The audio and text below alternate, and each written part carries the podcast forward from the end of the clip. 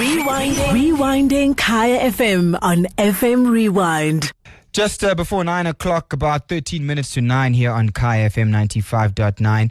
And um, as we reflect on 25 years of democracy and how this has influenced South African sport, and how indeed South African sport, or perhaps lack thereof, was used as a powerful tool to help achieve democracy in this country, let me take you back three decades.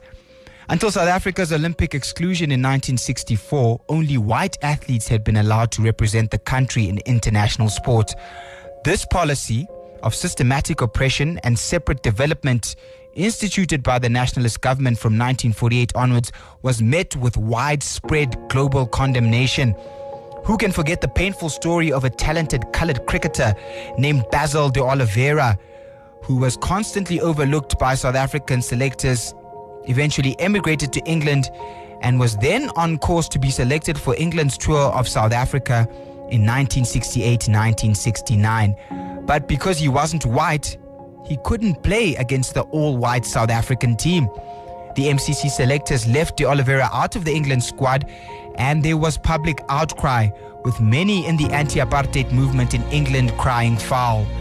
D'Oliveira has been left out, they said, because he's colored and the MCC don't want a showdown with the South African government, they added, who could prevent the former South African from playing.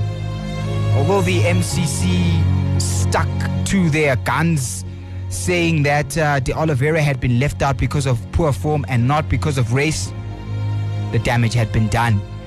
And so it came as no surprise when in 1971 an international sports boycott was instituted against South Africa which meant that the Test series against Australia in 1969 1970 would be South Africa's last for 22 years.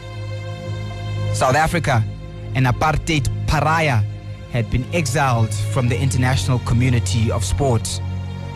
No FIFA World Cup, no Olympic Games, no Test cricket. But on this day, 27 years ago, coming two years before the country's first democratic elections and two years after former President Nelson Mandela had been released from prison. At this moment, you would have been turning on your radio to tune in to the live broadcast from across the Atlantic of South Africa's first post isolation test match. The team that would go on to become the Proteas took on West Indies in Bridgetown, Barbados after 22 years in the sporting wilderness. Mark Rushmere, Andrew Hudson, Kepler Wessels, Peter Kirsten, the late Hansie Cronje, Adrian Kuiper, Dave Richardson, Richard Snell, Meyrick Pringle, Allan Donald, and Tertius Bosch, the late. That was your 11. Although Wessels and company would go on to lose that test by 52 runs, a young Andrew Hudson made a lasting impact. Hudson, making his international debut, went on to win the Man of the Match award, sharing it with none other than Sir Curtly Ambrose as he scored 163. Ambrose's second innings, 6 for 34 after Hudson's ton had put South Africa in control, is what essentially won the Windies the match. But in scoring that first of four Test hundreds, Andrew Charles Hudson became the first South African to score 100 on debut and the first South African to score a test century in 22 years.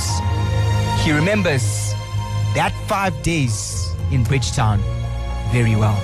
Yeah, it was a, it was a great time, I think, um, especially for, you know, I know politically there was a lot happening um, at that time, but um, for, for out and out sportsmen who um, who were very keen to compete on the world stage. You know, it was a magnificent opportunity. Um, growing up in a in a in a in an environment where the best thing you could do was play provincial sport. Um, you know, to suddenly now representing your country and being able to travel, you know, to to the West Indies and go and um, hone your skills and see how how good or how bad we were relative to the rest of the world. So, um, you know, as a youngster coming in at 26, it was um, an amazing experience and um, beginnings of a you know a couple of years of international cricket for me.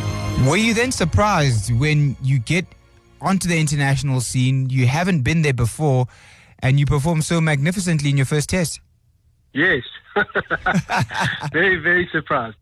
You know, I think um, you always wonder, you know, how, how good you are. And, um, you know, that knock particularly, um, you know, I think I, I played well, but um, I also had one or two chances. I think on, on 30, I was um, dropped on the boundary, difficult catch.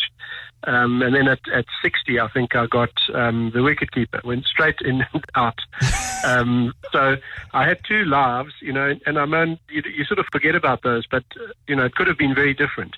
But I think, um, you know, at the end of the day or the end of the two days, you know, I looked back and I thought, wow, that's that's a, a nice start, I think, to your international career. You know, it could have uh, started the other way. You know, you could have got naught or, or you know, just a couple. But um, it really it sort of comforted me to know that I could I could play at this level, and um, yeah, I think it was good for good for South African cricket. Why do you think it was that you acclimatized so easily? Is it because of all the years that that maybe the years of sporting isolation were actually a blessing in disguise because you spent then a lot of time uh, playing domestic cricket, understanding your game, so that when you made your international debut. I mean, you were already a little bit older, and maybe you understood your game a little bit more than had you been thrust into the international arena at an earlier point in your career. Yeah. Um, so I was 26, so I was I was a little bit older than um, probably any other person who debuted, you know, for their country. So I was, I was, I played a bit of first class cricket, um, experienced it quite a bit, and also remembering that in those days we had um, wonderful fast bowlers here in South Africa. Mm. So the, the, the, Allan Donalds and the Brian McMillans and the, you know, the Fanie de Villiers. So the, Richard Snell. Richard Snell, yeah. So you know, in our domestic game, we were facing, you know, a high quality seam attacks on on good wickets, you know, on wickets like, you know, the Wanderers and, and even Durban, you know, at Kingsmead where it used to seam around and that. So I'd spent the last couple of years jumping around, you know, having to face quicks and suddenly come up against, you know, a barrage of four quicks in the West Indies. And, you know, I, it didn't feel like um, unusual or I wasn't that I wasn't suited. I was used to that, you know, I was used to guys running and attacking and trying to get me out. And, um, and I think that's probably the time when I played my best was when teams tried to get me out. You know, they had they had fast bowlers and they set attacking fields and they were after you all the time. I seemed to enjoy that, and I, I, probably rose to the occasion as opposed to you know some of the defend, defensive attacks there are. You know where they just set defensive fields and you you sort of they bore you out. You know, and eventually you get yourself out. which which is the question then I was going to ask as we continue this discussion with uh, legendary, legendary South African opening batsman Andrew Hudson, who then went on to be the convener of selectors. Oh, was that your most memorable knock? Um, yes, um, and maybe in in contrast to that, I think as a start, I mean, it was an, an amazing knock, and um, but I think I was always um, in my career maybe criticised a little bit of being someone who could play uh, the fast bowlers well, and against spin, I was a I wasn't as good, mm. you know, against um, good spinners, and um, a little later in my career, I scored a 148 in Calcutta in uh, at Eden, Eden Gardens. I remember that. Yeah. yeah. So and and there was a big opening stand with Gary Kirsten, and I think for me, and in that team they had they had three spinners. Um, and, and Anil Kumble. Yes, yes, Joshi, and um, there was another one. But um, anyway, they it was a long knock, um, 148 against predominantly spin, and I think for me that was m- probably more satisfying in the sense that I was able to sort of put to bed a little bit, you know, some of the um, the rhetoric that was happening in the in the media and around people, you know, saying, well, this guy is only sort of half a batsman, you know. Yeah, and I, I guess you weren't the only one who, yeah. who, got that criticism. I remember that being leveled against uh, Daryl Cullinan as well. let, us look back one more time. Then there was obviously the the wonderful Test match performances that you delivered, but it, as we get closer to the Cricket World Cup coming up in, in just a couple of weeks' time, um, your memory of, of, of the Cricket World Cup for most South Africans, it'll obviously be 1999. But perhaps you can share with us your, your favorite memory of, of a Cricket World Cup? Yeah. Um, it was probably 92. I think it was just before we went to the West Indies, um, where there was an opportunity to play against a, a, a whole lot of teams, you know, um, uh, very quickly. Um, so within the space of six weeks or so, you you could play against every team in the world. Um, so in a way, World that was the nice thing about World Cups because in your in your career, you know, depending on fixtures, etc., you might only play Sri Lanka or you might only play Australia, you know, in, in two years' time, you know, because there's no tour before, you know, until then. So what happens with the World Cup is you play everybody. So it's a wonderful measure and gauge, you know, to see how you're playing and to experience the variety that there is in, in world cricket. So. The Home Straight. The Home Straight. Kaya FM 95.9. A big thank you to Andrew Hudson for talking to us on the home straight and just ending that conversation by saying that the 1992 World Cup uh, remains his uh, best memory of a World Cup. Rewinding. Rewinding Kaya FM on FM Rewind. Visit kayafm.co.za for more.